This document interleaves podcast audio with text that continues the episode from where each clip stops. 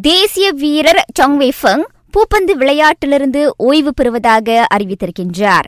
நெடுங்காலமாகவே காயத்தால் அவதியுற்று வரும் அவர் பழைய உத்வேகத்துக்கு திரும்ப முடியாததால் அம்முடிவை எடுத்திருக்கின்றார். முப்பத்தி இரண்டு வயதான வெய்ஃபங் மிகச்சிறப்பாக ஈராயிரத்து பதினைந்து சி போட்டியில் தங்கப்பதக்கம் வென்றுள்ளார்.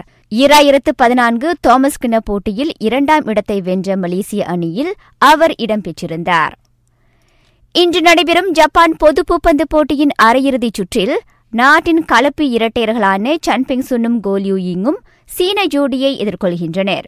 அப்போட்டியில் எஞ்சியுள்ள ஒரே பிரதிநிதியாகவும் அவர்கள் திகழ்கின்றனர்.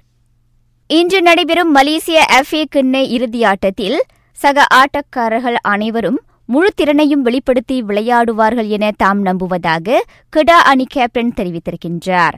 ஒன்பது ஆண்டுகளுக்கு முன் இறுதியாட்டத்தில் நெகிரி செம்பிலானிடம்.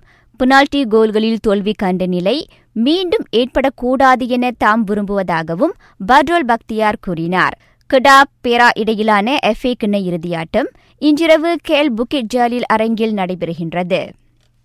ரியால் மேட்ரிட் நட்சத்திரம் கரத் பேல் சீன சூப்பர் லீக் கிளப்பான ஜியாங்சூ சுனிங்கில் இணையும் நிலையை நெருங்கியிருக்கின்றார்.